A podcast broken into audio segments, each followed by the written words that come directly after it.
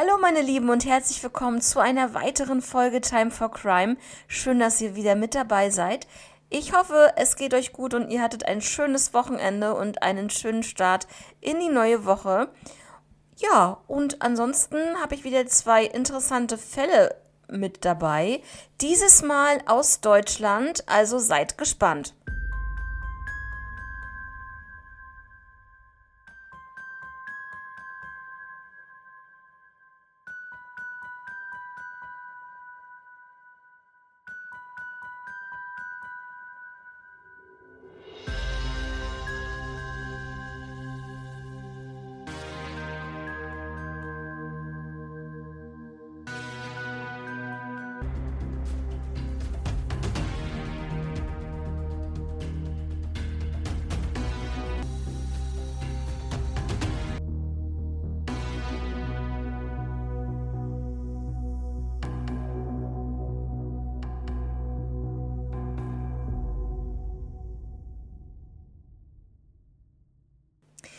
Ja, heute im ersten Fall gehen wir ein bisschen weiter in die Jahre zurück, und zwar in das Jahr 1984. Es geht hier um den vermissten Fall von Eleonore Schneeweiß.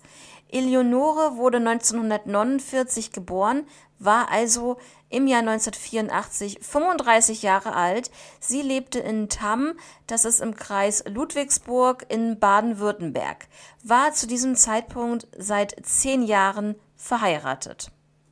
1978 haben sie ein Reihenhaus gekauft, und zwar in der Heilbronner Straße in Tamm.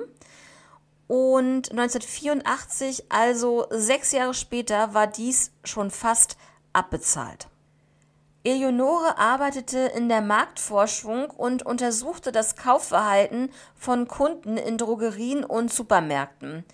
Oft hatte sie Außendienst und ähm, hatte dazu einen Dienstwagen. Das war ein weißer Opel Kadett mit Frankfurter Kennzeichen. Nebenbei war sie dann auch in einem Supermarkt tätig, und zwar in Freiburg. Dort ähm, hat sie so Büroarbeiten durchgeführt. Zum Zeitpunkt ihres Verschwindens plante sie gerade die Trennung von ihrem Mann. Des Weiteren wurde ihr auch unterstellt, dass sie äh, eine Betrügerin wäre und äh, Pfandbons unterschlagen hatte. Dabei drohte ihre Kündigung. Eleonore fühlte sich zu Unrecht beschuldigt und hat versucht, da irgendeine Lösung zu finden, Ihre einzige Lösung, die sie dann fand, war ein privater und beruflicher Neuanfang. Sie wollte zu ihrer Schwester in die Pfalz ziehen und plante bereits schon ihren Umzug. Ende Oktober, Anfang November 1984 war sie aber plötzlich verschwunden. Ihre Kleidung fehlte, ihre Reisetaschen und ihre Papiere. Im Normalfall denkt man, wenn das alles verschwunden ist, dann wird diese Person freiwillig verschwunden sein. Das Einzige, was daran komisch war, ist, dass ihr Auto noch vor der Haustür stand und ihr Mann glaubte, sie sei verreist und dass sie von irgendjemandem vielleicht abgeholt wurde. Deswegen gab es die Vermisstenmeldung von der Schwester zuerst und dann erst vom Ehemann, weil er dann mitbekam, dass er oder beziehungsweise dass Eleonore gar nicht bei ihrer Schwester war. Ja, man hat erstmal überhaupt keine Spur von Eleonore gehabt. Ein Jahr später, im Jahr 1986 ungefähr, gab es eine neue Spur. Eine Zeugin will Eleonore in Baden-Baden gesehen haben. Und man fand auch diese Frau, aber sie ähnelte nur Eleonore und sie war es leider nicht. Jetzt einmal zur Beschreibung von Eleonore. Sie war, wie gesagt, 1984 35 Jahre alt, 1,60 Meter groß, hatte eine zierliche Figur, hatte dunkle, gelockte Haare, blaue Augen, einen pfälzischen Dialekt und ja, man hat wirklich keine Spur weiter von ihr gefunden. Eine Belohnung wurde ausgesetzt von äh, 10.000 Euro aber die Frage ist doch, ist sie wirklich freiwillig verschwunden?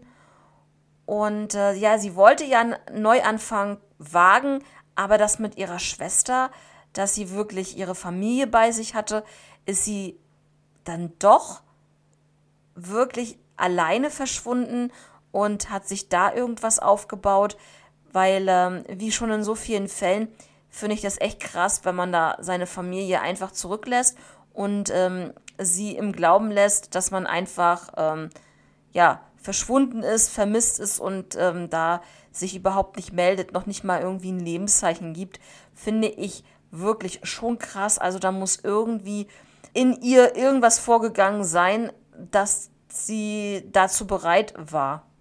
Ja, Leute, es kann aber auch sein, dass sie jemanden kennengelernt hat und mit dieser Person dann einfach mitgegangen ist und ja, entweder wirklich ein neues Leben angefangen hat oder es ist ihr vielleicht doch was Schlimmes passiert. Was wir natürlich alle nicht hoffen. Aber ja, ist auf jeden Fall ähm, schon mal wieder so ein krasser vermissten Fall, wo man wirklich überhaupt keine Spur mehr hat. Ne? Und es ist ja auch lange her, 1984, Leute. Ne? Also ich bitte euch.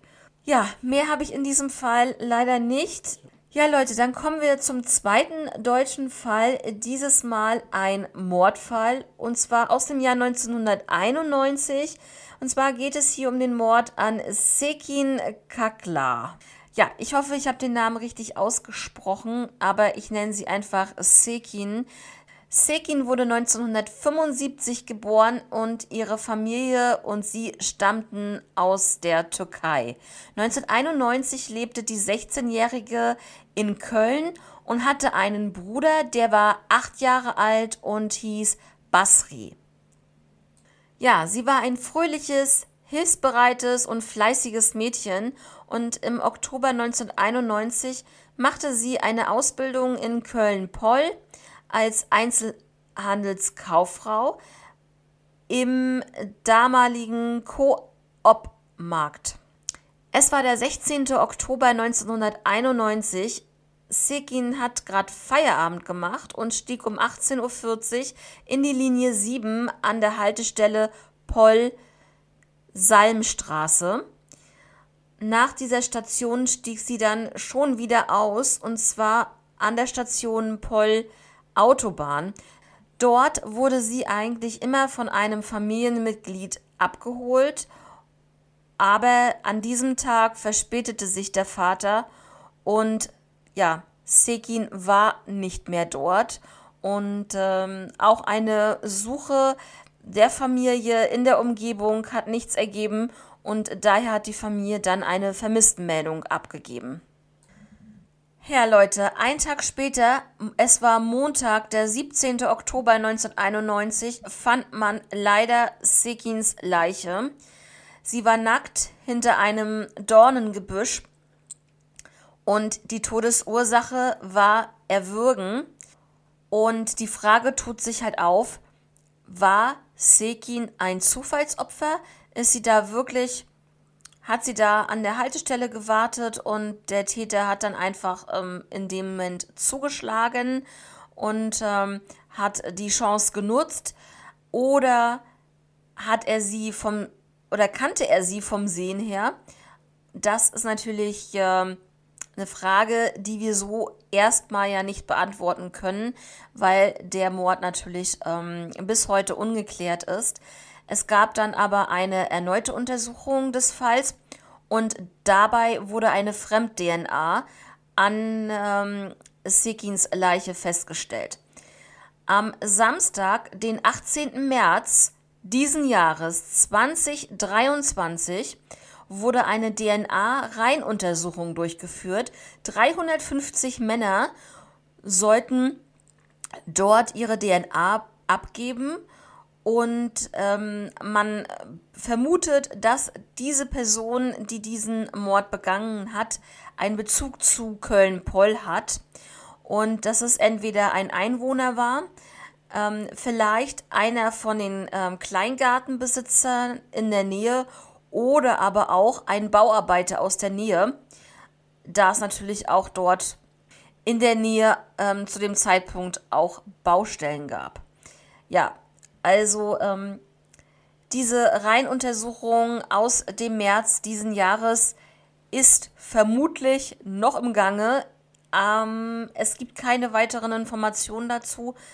Der Fall ist weiterhin ungeklärt und die Frage ist wirklich, ist der außer Umgebung? Ich glaube schon. Ich glaube nicht, dass dort jemand mit dem Auto zum Beispiel lang gefahren ist, ähm, auf der Durchreise war und sie dort hat stehen sehen und dann umgebracht hat. Ich glaube, dass derjenige auch dort unterwegs war, zu Fuß und sie dann halt dort ermordet hat. Ja, Leute, eure Gedanken könnt ihr mir ja auch gerne bei Instagram schreiben. Ihr wisst, time-for-crime. Schreibt mir dort gerne zu diesen beiden Fällen. Und ja, wie ihr euch denken könnt, natürlich beides Cold Cases. Und ja, natürlich kann der Täter auch, wenn er zum damaligen Zeitpunkt schon etwas älter war, mittlerweile schon verstorben sein. Denn Leute, es sind 32 Jahre her. Und ähm, ja, also ich drücke auf jeden Fall ganz fest die Daumen, dass wir hier bei der Reihenuntersuchung wirklich einen Treffer ähm, haben oder wenn es da keinen Treffer gibt, dass die äh, DNA, die dort ähm, ja, extrahiert wurde, dass man da in der Datenbank äh, später vielleicht äh, irgendwann mal den Täter dadurch festnehmen kann. Ne? Also das kann ja auch immer noch passieren. Und ich denke mal auch, wenn die Ermittler heutzutage diese Untersuchungen machen, und äh, an dem Fall immer noch dran sind, dann werden sie auch definitiv ähm, ja, des Öfteren auch die Datenbanken durchgehen und hoffen, dass sie dann endlich einen Treffer erzielen. Ja, Leute, das äh, waren die beiden Fälle schon für heute. Ich würde sagen, wir hören uns am Freitag wie gewohnt wieder. Habt noch eine schöne Woche, bleibt alle gesund und am besten passt natürlich auf euch auf. Bis dahin, habt eine schöne Zeit. Wir hören uns. Bis dann. Ciao.